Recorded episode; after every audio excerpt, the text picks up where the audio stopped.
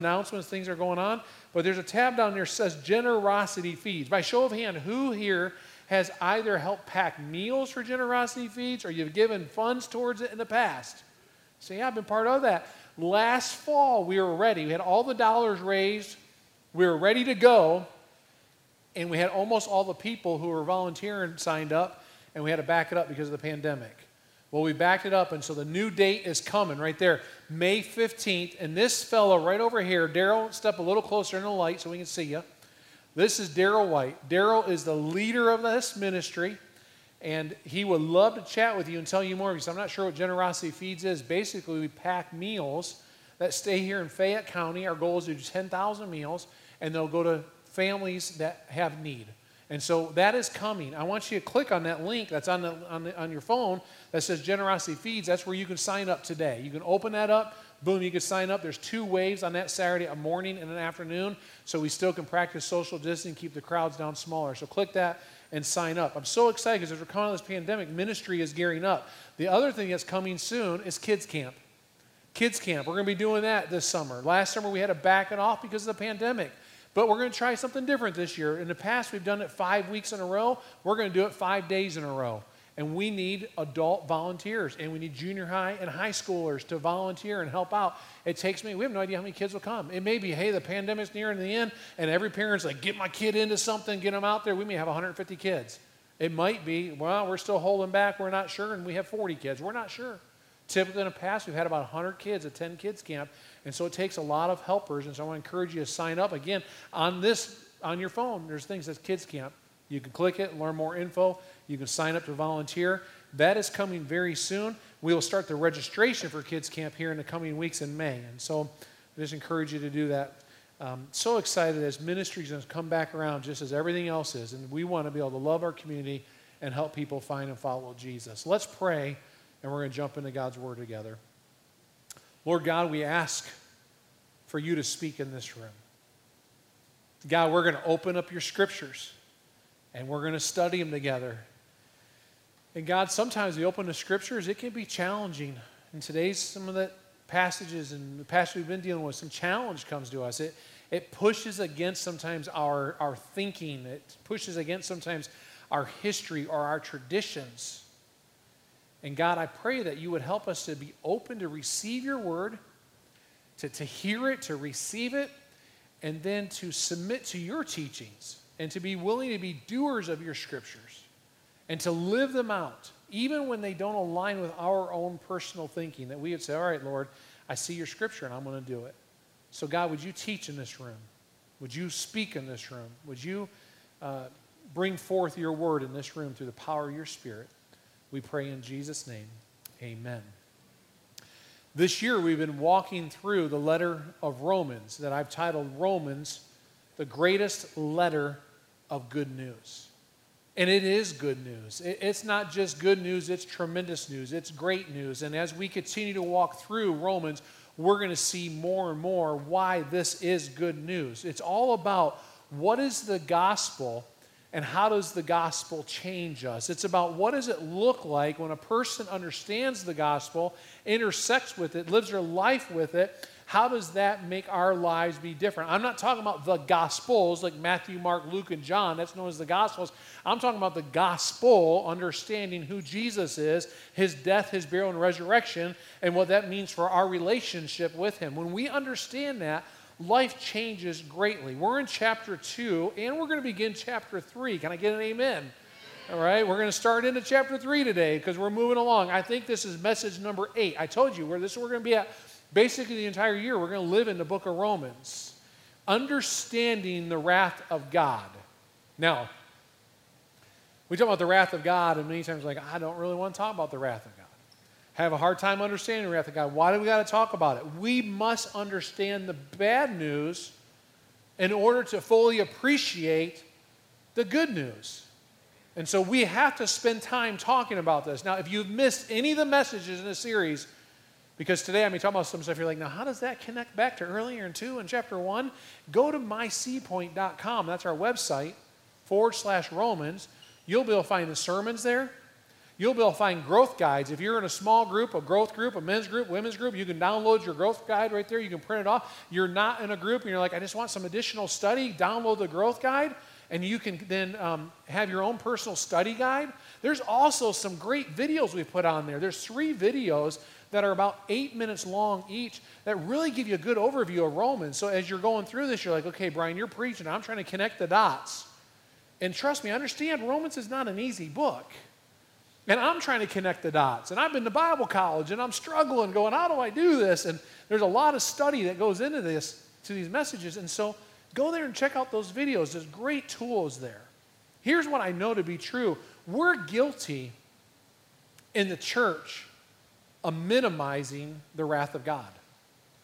We're guilty of not really talking about it much. We've become where we talk about God's love but we don't necessarily want to talk about God's wrath because we don't want to hurt anybody's feelings. We don't want someone to, you know, feel like all you do is preach fire and brimstone type mind. And so, even within Bible believing churches across our nation, churches that, that teach the Word of God, you'll hear a lot of messages about God's love, maybe messages about marriage, maybe messages about how to read God's Word, messages about the Holy Spirit. You, you'll hear all those kind of messages but you're not going to hear many about the wrath of God. Matter of fact, Brian and I were driving down the road yesterday. Was it yesterday? Friday, coming back from seeing Luke in Louisville. And I said, Do you ever notice how there's no songs that sing about the wrath of God? Could you imagine? I mean, we're listening along and we're listening to our worship music, and they're all about God loves me and everything. And I was thinking, what would it be like? Could you imagine coming into church and just singing, Jesus loves me, this I know turn to him or go to hell. I bet people won't come to church. And you all will be like, especially if you're the worship leader, not in that tune. I mean, it would be bad. But there's no songs that like like like bring their song, and we wouldn't want to sing about it. We even it was me like, yeah, Jesus loves me. This I know. Let's get that next section and go to on later. We just wouldn't want to do it. See, as, as Christians, as followers of God, we are to be prepared to give an answer for the faith that we have. We are to be prepared to give an answer to the unbeliever who says, Why do you believe that? And we are to be prepared to give an answer to a friend, a brother and sister in Christ who says, I don't understand this. Can you help me? So if they are reading through Romans chapter 1 and chapter 2 and chapter 3 and they're hearing about the wrath of God and they come to you and say, I've got some questions. Are we as Christians, because that's part of our calling, are we able to give an answer? And the answer can't just be Jesus. That's a Sunday school answer. That's what kids do. They, what's the answer? Jesus, read your Bible. Jesus, read your Bible. Jesus, read. No, no, no, no. We got to think more than that. So today we're going to be challenged to think a little bit. Today I'm going to challenge you to go, go a little deeper because Jesus comes to save, but what does he come to save us from? You tell someone Jesus came to save you. What's he, what's he saving you from? Are you willing to save? Well, he's coming to save you from eternity in hell, the wrath of God. Wait a minute. You're going to talk about that? Yeah. God so loved the world that he gave his only son, Jesus, that whoever believes in him shall not perish. Love and wrath coexisting in the same verse, but we say, God loves you, God loves you, God loves you. He does, but also, if you don't respond to His love and accept His forgiveness, then there's wrath. There's the side of perish. They coexist. That's God's character. They can live in, in, in one. It's like a mom and dad who loves their child, but can still give them a little spank on their rear end when they need it. Oh, now let's say spanking church. Sorry, I didn't say that. Erase that. Take it off Facebook.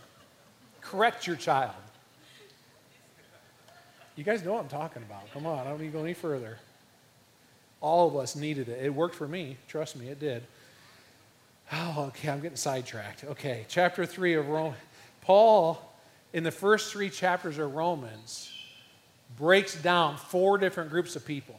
We've already covered the depraved Gentile society, the people who are outside the church, the people who have that mindset that life is a party, eat, drink, and be merry. They're not sure about God uh, and not sure that God really affects their life, and they're not really concerned about it. Let's just go on and have a, a party because that's what life is. Earlier in chapter 2, we talk about the moralist.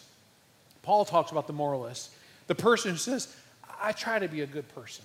I do a lot of good stuff. I, am better than a lot of other people. Matter of fact, God, if you just look at all my good lists and look at their good lists, I've way outdone them. That's the moralist mindset. In the end, we hope that our scales lean towards the favor of God. Paul says that, that doesn't work. Today, we get into this idea of the self confident Jewish person. Now, many in this room right now, you may be thinking, I'm not Jewish. Whew this text doesn't really apply to me very much. Let me stop you.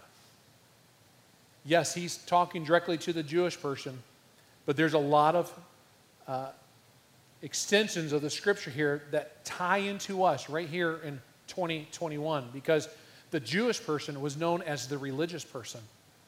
And so in our text, when Paul says Jewish, just put in the word religious. The person who thinks they're religious, the person who, who, who thinks I've got it figured out. At the heart of today's passage, we're going to get to what does it mean to be a Christian and what damage is done if I embrace a certain form of rules instead of a relationship, thinking the rules will get me to heaven.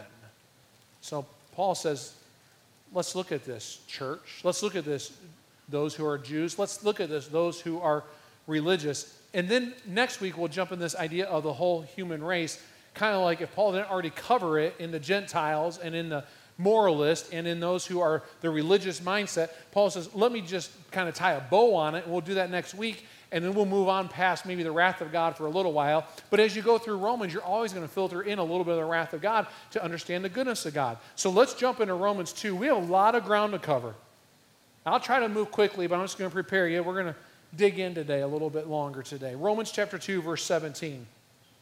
But if you call yourself a Jew and rely on the law and boast in God and know his will and approve what is excellent, because you are instructed from the law, and if you are sure that you yourself are a guide to the blind, a light to those who are in darkness, an instructor of the foolish, a teacher of children, having in the law the embodiment of knowledge and truth, he's setting the stage for who he's talking to.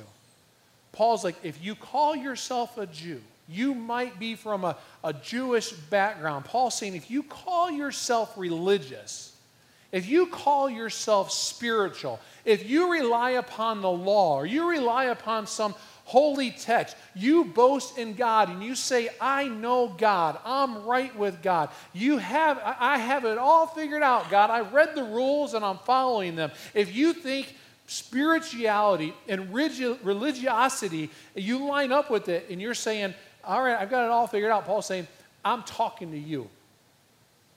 So, sir, some in this room, you may say, Yeah, I've got my rules. I was raised with certain rules. I go to church. I don't swear. I don't drink. I make sure I'm in Sunday school. I make sure that, you know, I'm good to the people I'm around. I serve others. I give my money to the poor. I make sure I give some offering. You have your rules. Paul's saying in this description is for you, and the wrath of God is coming for you. The wrath of God is coming for you. Just imagine this letter being read to a Jewish crowd, because that's what would have happened. The letter is sent. Paul never went to Rome, so he sends the letter. And they would have gathered in a gathering similar like this and say, Hey, we got a letter from Paul, let's read it. And they would have read it out loud, just as I'm reading it to you out loud. I don't know if there would have been much explanation besides they just would have read it.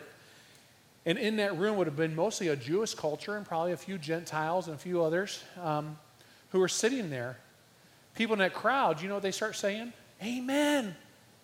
Imagine yourself being a teacher. I do call myself a Jew. I do rely upon the law. Amen, Paul, you're preaching now. I like this letter. Good stuff. Yeah, I boast in the law. Yeah, I'm a guide to the blind. I let people know how to follow the law. I teach Sunday school.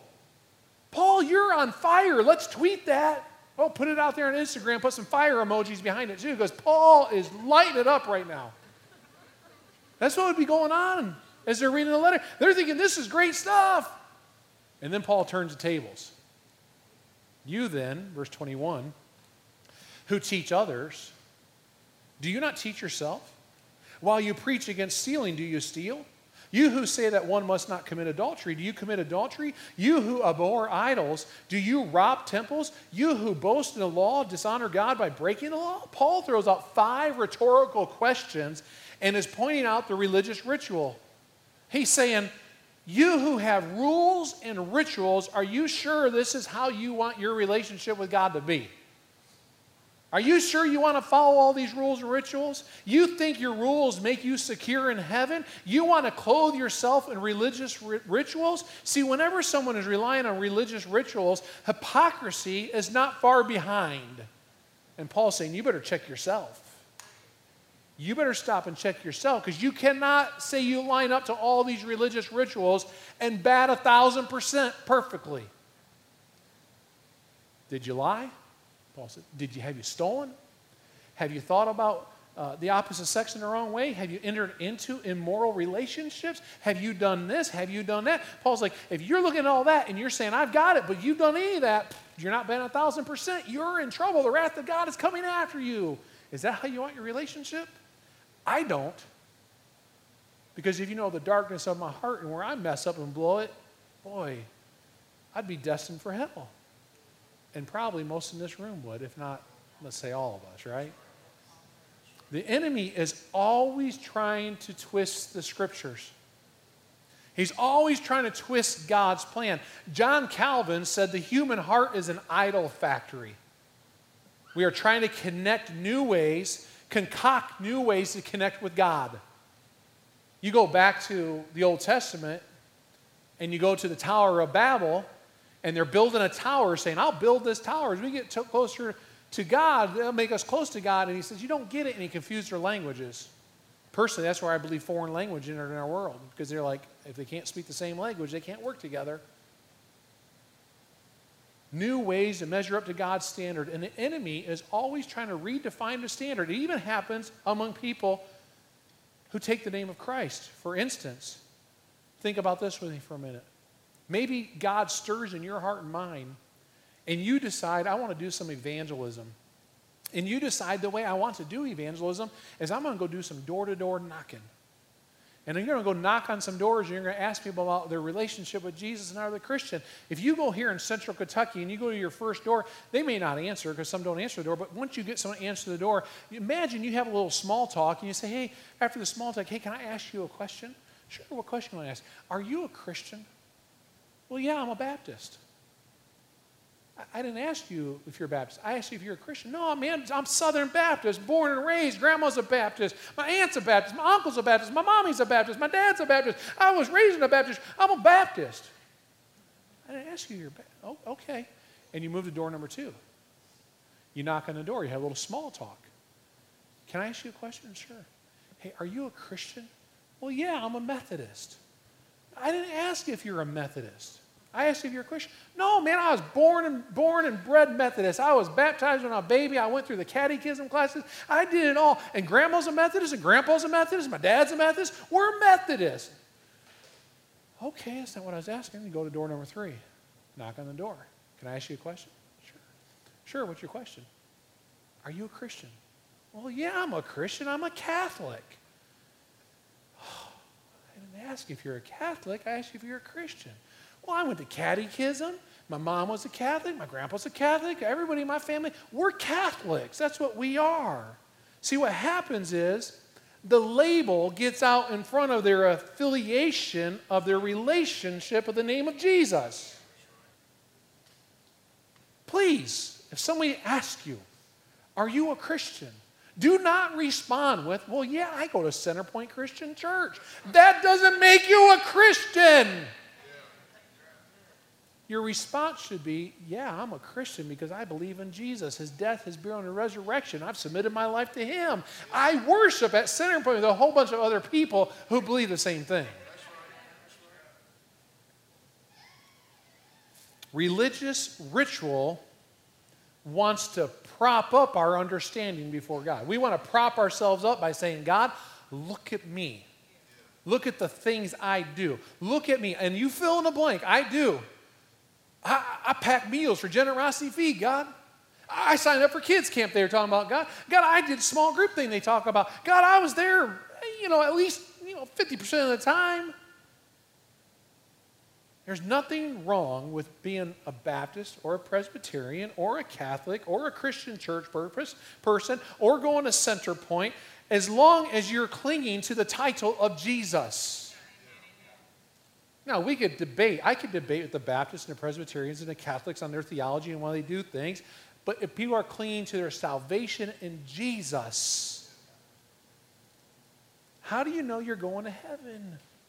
Well, I do the sacraments. I, mean, I make sure I take communion every week. I grab that little plastic thing, even though it's annoying to take and tear a little lid off, but I do it. I'm faithful to Mass. I'm faithful to church on Sunday. You know, for me, when I was growing up, now, the purpose was not to teach a, a form of religion, but that's what it does. When I grew up, they gave us rewards if you made 52 Sundays out of 52 Sundays. They did. And some of you all are like, yeah, I remember that. They gave us rewards if you memorize Scripture. And then some years later, there was a book that came out that said punished by rewards. And I think that can happen. We have an intent of trying to teach a good habit, but the habit then becomes a ritual, and we think as I do the ritual, I'm right with God. Are you a Christian? See, ritual has then been confused with the relationship with the living God, and we substituted ritual for relationship to say, look what I do, or look what I have done, or look what I am doing. Are you a Christian? Do you know Jesus? Has God transformed your heart from the inside out? Religious ritual wants to subvert and change so we can prop ourselves up before God and say, God, look at my goodness for my salvation. We have a religious litmus test for what makes us acceptable to living God. And Paul says, what that does is it creates hypocrisy. Creates a lot of hypocrisy in the human heart, and all of us fall short. In our text today, Paul is talking about the damage of religious hypocrisy. And his first point is that hypocrisy brings God's wrath because it discredits God's name. It creates and it defames and it does massive damage to the name of God when we have all these rules that create hypocrisy. Look at verse 24. For as it is written, the name of God is blasphemed among the Gentiles because of you. You who? You religionist. You rule follower. You ritual keeper, the person who says, you know what you need to do? You need Mass. You need sacraments. You need to be faithful to the church. You need to give. You need to do, do, do, do, do, do, do, do, instead of accepting what's been done. And Paul is coming after that group of people, but under the surface of this, your life, there's no reality to it. The cart has gotten before the, before the horse. You should do some of these things, but you should do them for the right reasons. For instance, baptism. We love baptism here. That's why we have a baptistry right here, and it's filled with water every single Sunday, and it's heated up most Sundays, unless I forget to turn it on. But it's heated. It's about 100 and eh, it's probably went down a little bit, about 105 degrees. If you want to get baptized, I'd love to help you because it's nice and warm. We love baptism. It's a command in Scripture. It's something that you should do. But when baptism gets before the relationship with God, it's a problem because it just becomes a ritual. Then what we begin to do is tell people if you have enough ritual in your life, then you can get right with God. And we look back and say, well, that was a marking period in my life, and that's when I got right with God. See, the only way, the only way to come to the Father is through Jesus Christ the Son. Period. Period. That's it. Now, there are some things that the Lord tells us to do that I believe if we're being obedient Christ followers, we would do them. Baptism is being one of those. There's no other way. Paul is saying when you do this, it discredits the name of Jesus. We must always encourage relationship and not religious ritual. Paul moves on, secondly, says religious hypocrisy brings God's wrath because it disregards God's applause. Look at verse 25. For circumcision indeed is of value if you obey the law. But if you break the law, your circumcision becomes uncircumcision. So if a man who is uncircumcised keeps the precepts of law, will not his uncircumcision be regarded as circumcision? Then he who is physically uncircumcised but keeps the law will condemn you who have the written code and circumcision but break the law. What is he talking about and where did this come from? Let me just say this to you. Do not ever pull this text out and use it as a reason to say, this is why I should have my baby circumcised. That's not what this is talking about. Y'all chuckle. I've been in ministry for 28 years, and I have heard that on numerous times. Well, I'm supposed to have my baby circumcised. This is what it says. I even got an email about this week. Someone asked me about that. Say, how are you going to teach this? And I assured the person who emailed me and said, listen, that's not what this text teaches. He's hitting home how you have a relationship with God. Circumcision is a covenant sign that God made with Abraham. God appeared to, to him, and God said, I'm going to make a covenant with my people, a relational, living covenant with you. And he comes to Abraham and he says, The sign of that covenant is going to be circumcision.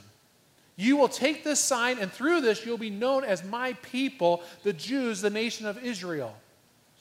But what happened is, over time, the ritual got out in front of the relationship.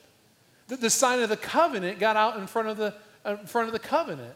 And, and what happens, it, it's kind of, you know, a covenant is, a, is an agreement. It's like in marriage, you, you sign a holy covenant when you enter into marriage.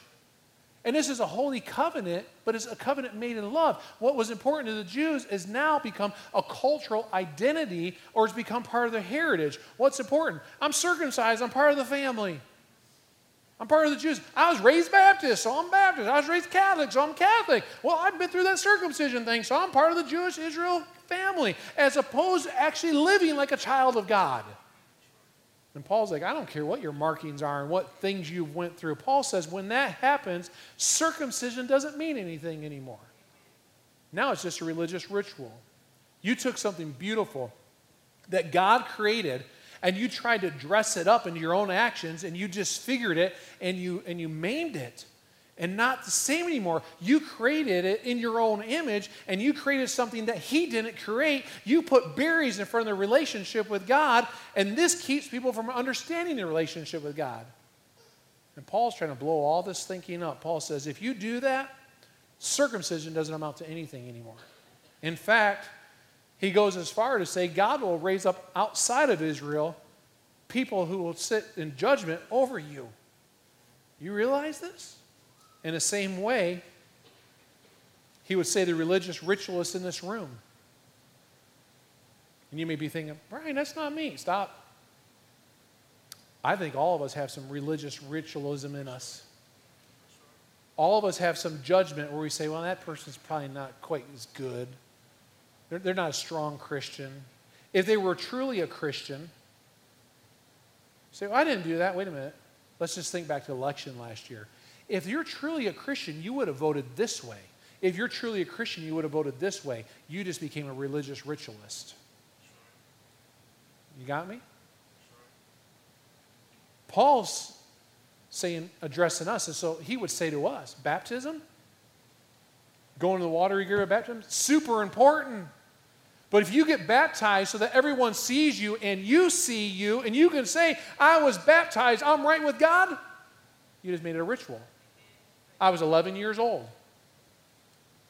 If I lean back on that, when I was 11, I went to that watery grave. So I know that's what makes me right before God because I did the act. Paul would say, then your baptism really isn't baptism. Baptism, made a ritual for the purpose of measuring up to God's righteousness, holy and perfect standard, is not what God is asking for at all. God has not commanded you to be baptized so that you can be right with Him. You, be, you get baptized because you believe him, because you, you put your trust in him, because you put your faith in him, because you want to follow his command, because you trust the word of God, and because you want to do what God asked you to do. Baptism is a picture of uniting with Christ. Baptism is being buried to my old life, rising anew, just as Christ rise from the grave. And you're saying, I want to do what Christ did, but I'm not doing it to earn it. I do it because I love him so much. I'm going to follow his command. See, in your baptism, you're saying, it's not about what I'm doing, it's about what He's done for me. I'm accepting it. I'm believing it. Paul says the reason hypocrisy invades religious ritualism is that it misses the heart. It pretends that God cares about all the ritual activity, even if there's an absence of anything supporting its authenticity. It's a pretender, is what it is. Look at verse 28. For no one is a Jew who is merely one outwardly, nor is circumcision outward and physical, but a Jew is one inwardly. And circumcision is a matter of the heart by the Spirit, not by the letter. His praise is not from man, but from God. Do you know what Paul's talking about here? Paul's talking about a heart issue.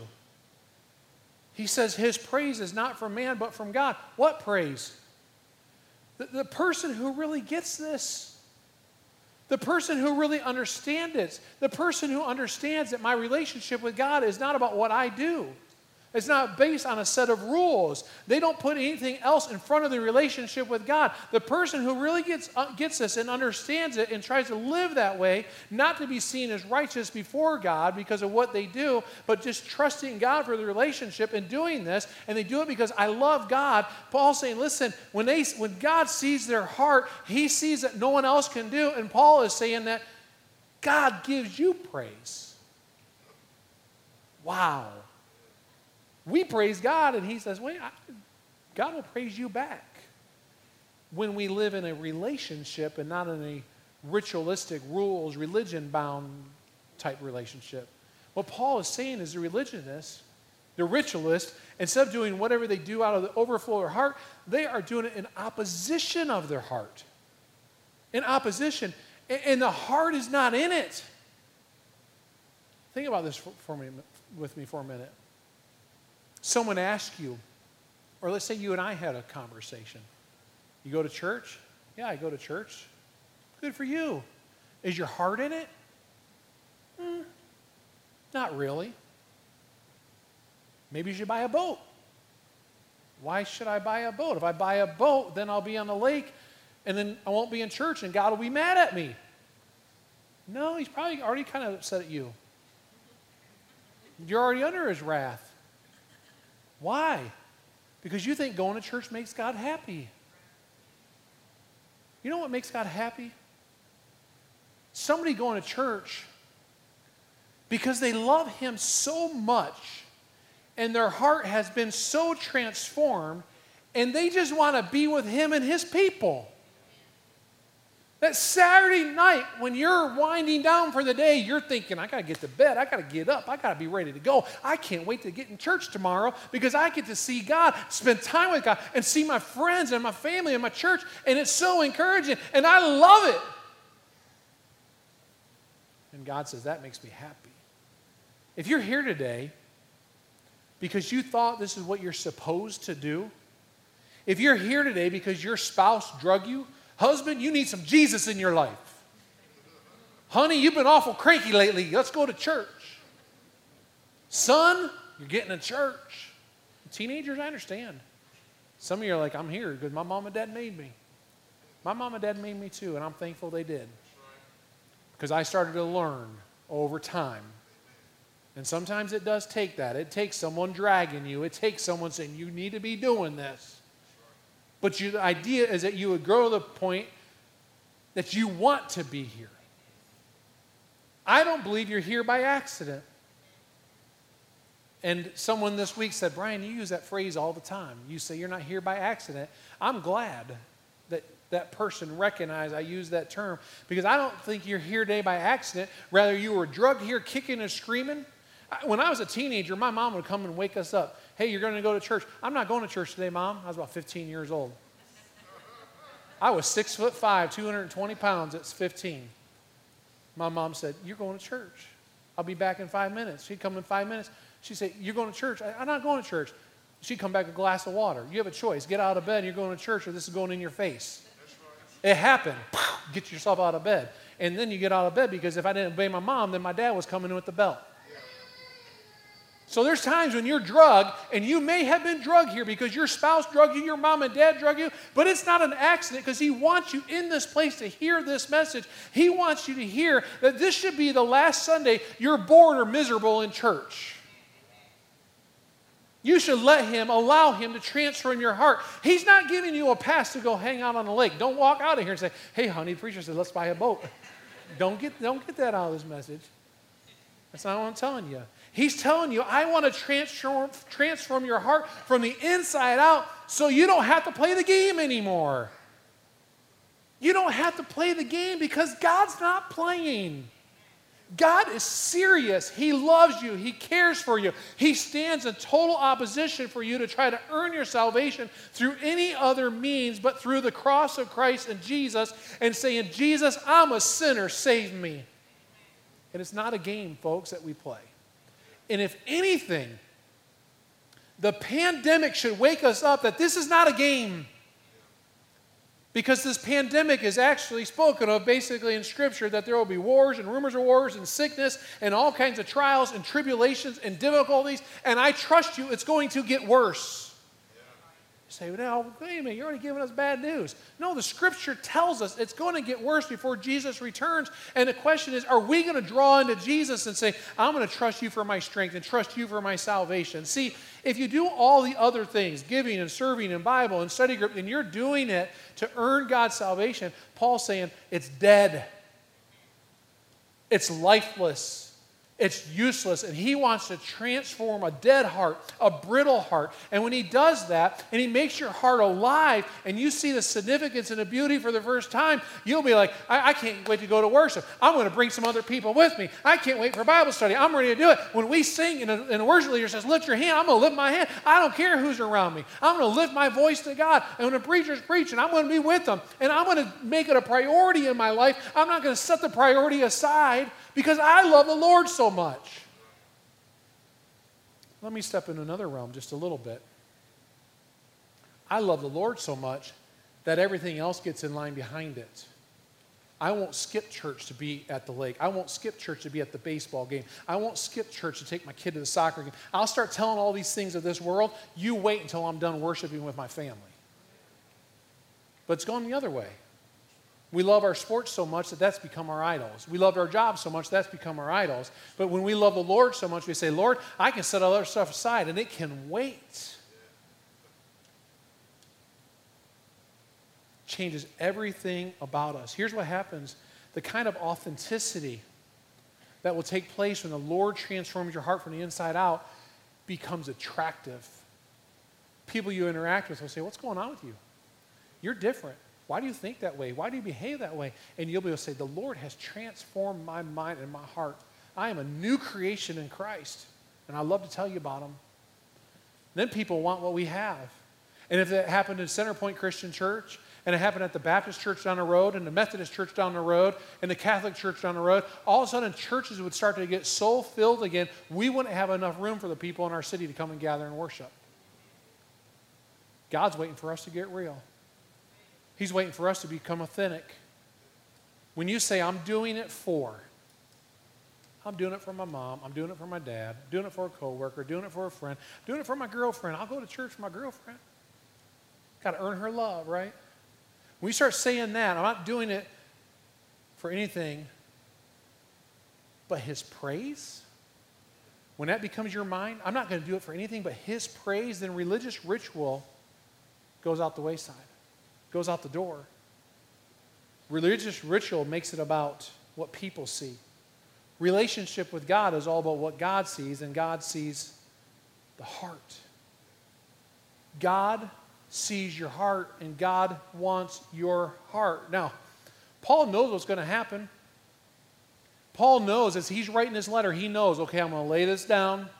Why does he know it? Because the Holy Spirit's inspiring him to write these words, empowered by the Holy Spirit. He knows it, and Paul knows that the Jewish and religious elite, those who are familiar with ritual, they're going to feel backed in a corner. And as they get backed up in a corner, as Paul is writing his letter, and they're reading this, and they're like, this goes against everything we've been taught.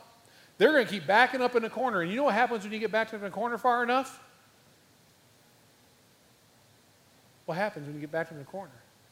Eventually, you want to fight. Eventually, you're going to battle your way out. Eventually, you're going to try to come. And Paul knows that. He, he says, No, he knows. Okay, they're going to come with their questions. And because Paul is saying that you are not right with God just because you follow all the rules or all the rituals, it's like Paul saying you, you are not a baseball player just because you put the cleats on. You're not a baseball player just because you put the cleats and the pants and a hat. Paul, Paul's like, listen, you're not a Christian just because you go to church and just because you do this or just because you did that. That doesn't make you saved. And Paul's like, as you do that, and as they read this word and they're in the corner, they're going to come out. And the way they're going to come out, they're going to come out with some objections and they're going to come out with some questions and they're going to be ready to fight. And Paul's saying that that covenant sign you love so much, it means nothing. God will raise up a Gentile nation to judge you. His covenant people and the Jews are like, that's a problem. You know you'd be ready to fight if you were in their, their shoes when Paul says, listen, your Jewish heritage, it means nothing. And there's a whole new nation who are going to raise up and judge you. So in chapter 3, verses 1 through 8, Paul says, let me answer four questions or objections that you have that you're going to start throwing out anyway as you fight your way out of the corner. As we move in these eight verses, let me just tell you, some say this is one of the hardest sections of Scripture to understand in all the Bible. And we're going to try to tackle in about the next five minutes. So I encourage you to read and pray over this.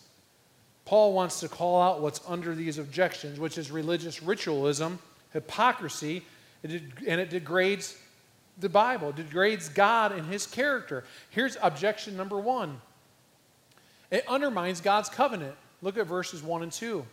Then what advantage has the Jew? Or what is the value of circumcision? Much in every way. Paul you are saying that God's covenant is worthless? You're telling me God made a covenant with the Jews and God sealed that with circumcision? And Paul, if you're right and Gentiles are going to judge us Jews and people outside the family are going to be judged by people who aren't special, then we are either are special or not. Is that what your point you're making, Paul? So, Paul, what's the point of circumcision? Why did God have us do us do that? And the same thing can be said today about the religious ritualist. You are telling me that baptism doesn't save me? Church attendance doesn't save me? Serving church doesn't save me? Helping the poor doesn't save me? Then why am I doing it? What's the benefit? Look at what Paul says. Same response to both groups of people. To begin with, there's verse 2 the Jews were entrusted with the oracles of God. Jews were entrusted with the oracles of God. What's the oracles? The message of God. They're entrusted here. You're entrusted with the message of the God. You think circumcision is about, about uh, security, about spiritual security. And he says, I know I can be right with God because I did. That's what you think it's about. Paul says it's about privilege. You get to be entrusted with the oracles of God, he's talking to the Jews. You get to be entrusted with the Word of God to carry it forth to nations, to Christians. Paul's saying you get to partner with the God of the universe and see Him work in you and through you to affect change in the lives of people around you. That should blow your mind. Think about it for a moment. Look around this room at who's in this room. Just look around. Truth be told, God is using a whole bunch of knuckleheads to bring forth his message. And he said, I will use you to partner with the God of the universe to bring the salvations of Jesus, his message to this earth. Now, so I'm not too harsh with you all, the church. He looked at Brian Bolton and said, dude, you're not the smartest crayon in the box. You're not. You, you ain't got it. You struggle through high school, you struggle through Bible college. Some of you know this story. Your freshman year of Bible college, they make you take the book of Acts. I think it's the dumbest thing they do because you're 18 years old and all I want to do is play ping pong and go run around with my friends. I don't want to study the Bible. so I, I shouldn't tell you, no, let's not tell you that. I almost failed the book of Acts by the grace of the teacher, he gave me a passing grade because I think he wanted me out of his room.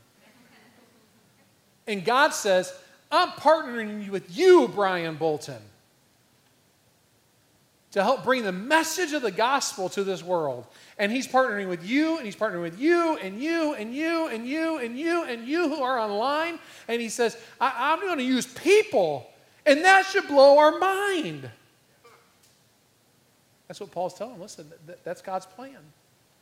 Objection number two, and this nullifies God's faithfulness. Verse 3 What if some were unfaithful? Does their faithlessness nullify the faithfulness of God? By no means. Let God be true, though everyone were a liar, as it is written, that you may be justified in your words and prevail when you are judged. What is he talking about? The objector is saying, hold on, hold on, hold on, hold on, hold on. Time out. Let's back up here for a second, Paul. And Paul knows this objection's coming. That's why he's writing about it. What you are saying is God is going to judge the Jews the same way he would judge the, the, the, the old Gentiles? We're going to fall underneath the same judgment? Yep. I thought God made a covenant with the Jews. I thought God cared about the Jews. I thought the Jews were God's very own special possession. Now you're telling me that God will judge them just like anyone else on the planet? Yep. If that happens, then how can we really trust God? He knows the argument. This, that, that seems like God is really unfaithful. The religionist, ritualist might say, I know that Jesus came to save. That's the heart of God. But you're telling me, I know somebody who's a really good person. I know like a grandma or an aunt or an uncle or, or my bestest friend. They're a really good person. And, and they're really spiritual. They've been catechized and, and, and baptized and, and every kind of eyes you can think of. But you're telling me if they haven't surrendered to the heart of Jesus, if they haven't given their heart to Jesus, trusted God for His grace through faith, then they're under God's wrath? Yep. But Brian, wait, but Paul, wait, but God? Because that's who's telling us. You're telling me that even these good people, if they don't surrender to Jesus, they will perish? Yeah, look at Paul's response. Because they're saying it's not fair. That's what they're crying out. This isn't fair. Good people. Paul says, by no means. Let God be true, though everyone were a liar, as it is written, that you may be justified by your words and prevail when you are ju- judged. In other words, God is always faithful, He's always trustworthy, and He's always true. Say that word with me God is always true. God, say it again. God is always true. If you're online, type that in the comments. You, we need to believe that. We, need to live that way, that God is always true. Who is judged in this passage? God and his character is judged. And he'll always be true.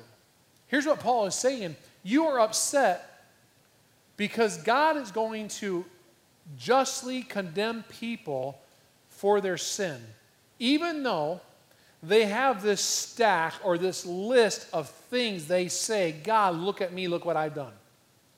And Paul says, even if, even if God were to condemn every single person in this universe today and in the future and in the behind, and God were to condemn every single one of them, God could still do that and still be just because God bends over backwards to show us His grace so people could be saved. That's what God does. And a person who really understands this goes, Wow, I get it. Wow, what a great God we have. Wow, this is amazing. And I don't deserve anything, but God has given me everything. Let me hit the last two objections quickly. Objection number three is this makes God unjust. Verse 5 But if our righteousness serves to show the righteousness of God, what shall we say? That God is unrighteous to inflict wrath on us? I speak in, in a human way. Paul says, I speak in human terms. Paul understands this objection is so silly and so ridiculous. Basically, what they're saying is this, but Paul, Paul is Paul is not just for God to judge me because my sin allows him to show his justice. So, Paul, when I go out and I lie, I'm actually doing God a favor. Because when I lie, I'm giving God a chance to demonstrate his truthfulness, and then people see his truthfulness, and then that's awesome for God. And so this isn't fair. And Paul says, listen, you're missing the point still. But that's the argument. Like, okay, so my circumcision is no good, So then that just gives me the license to go ahead and sin because God's going to use my sinful life to point to other people, to point to His grace. We live like that sometimes. Well, I know I'm doing wrong, but I'll just receive God's grace and I can just tell people, hey, God's grace took care of me. Paul says this is nonsense. Look at verse 6. By no means, for then how could God judge the world? If that's the way God operated, you'd have to throw out judgment and wrath right out the window because God wouldn't be able to judge anybody. Paul says that's not the way because the fourth objection, it diminishes God's glory. Look at verse 7 and 8. But if through my life, if through my lie, God's truth abounds to his glory, why am I still being condemned as a sinner? And why not do evil that good may come? As some people slanderously charge us with saying. It's kind of like Paul saying this is the last stop on the crazy train of thinking. God is going to get glory when I sin. Come on. His truth abounds. He gets glory. Why am I still being condemned as a sinner if he's going to get glory? And Paul's like, come on, get off your crazy cycle. Why not do evil so that good may come, is what they're asking. Paul says, what, why is such a thing bad? Well, they evolved. They evolved from saying, here's the ritual I hold on to that makes me right with God. And then when Paul says that ritual doesn't work, okay, Paul, then my ritual doesn't amount to anything in the presence of God. Well, that's not fair. And because that's not fair, then God gets the glory when I sin. So in the end, the, ju- the end justifies the means, don't they? And they flip the channel all the way from, I want to follow all the rules, so let me follow no rules so God will get the glory. And Paul's like, come on. And at the end of those objections, look what Paul says, verse 8, the second half of that. Their condemnation is just.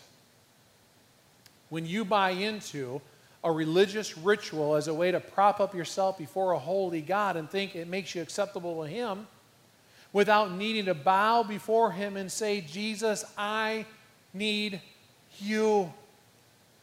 Jesus, I am a sinner. Save me. There's not one thing I can do to be saved. That's the point Paul's bringing us to. That we're all in that crazy boat.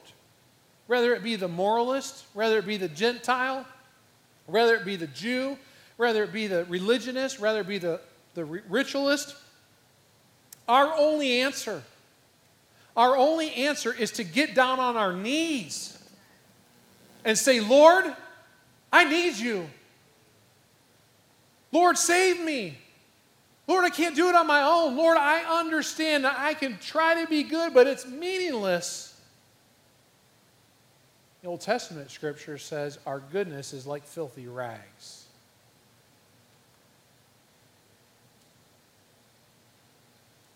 How are you living your life today?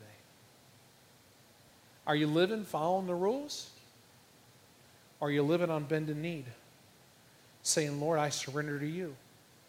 Today I surrender to you. Tomorrow I surrender to you. Tuesday I surrender to you. Wednesday I surrender to you. Thursday I surrender to you. Friday I surrender to you. Saturday I surrender to you. Lord, I need you. That's the life of the believer. And when I fall and when I mess up, when I sin, I go to Him and say, Lord, I've fallen. I've messed up. I need your forgiveness. 1 John 1 9 tells us that if we confess our sins, He is faithful and just and will forgive us and purify us from all unrighteousness. If you're willing and able, would you join me on your knees?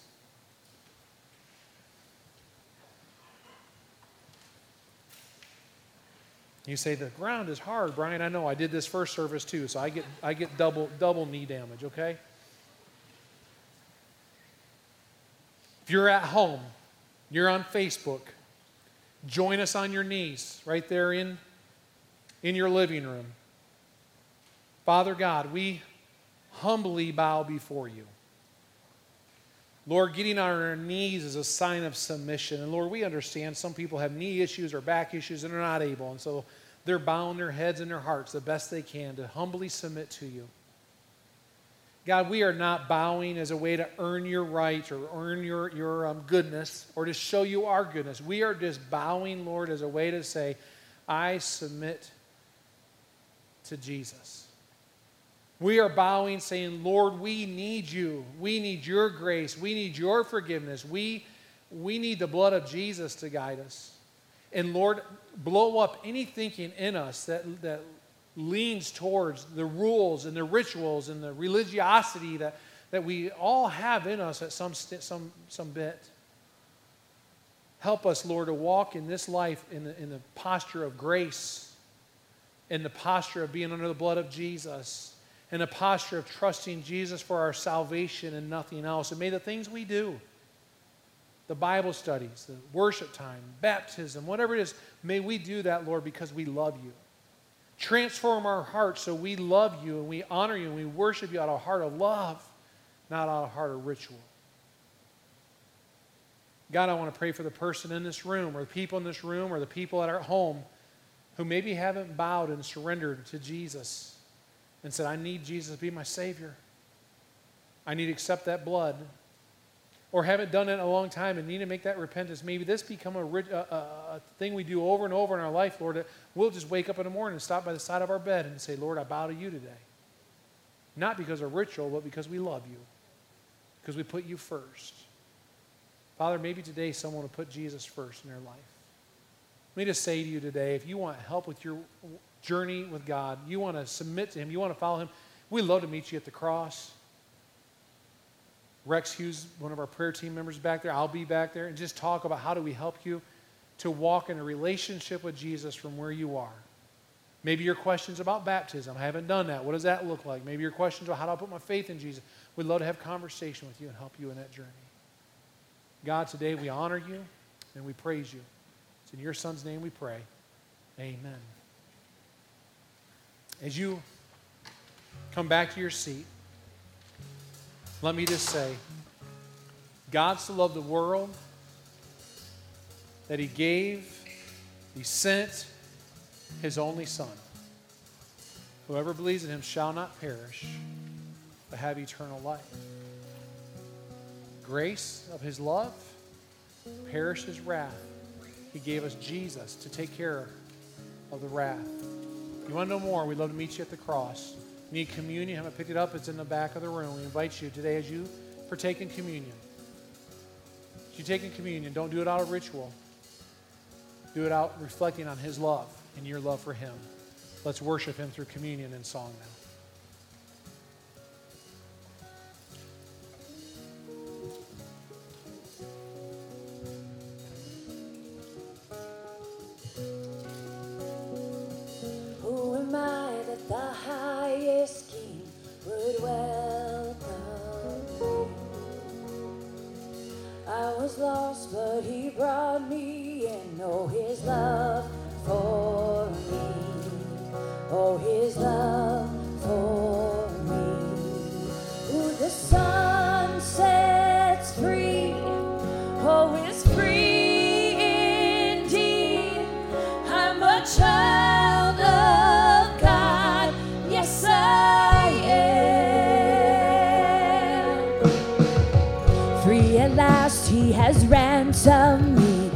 His grace runs deep.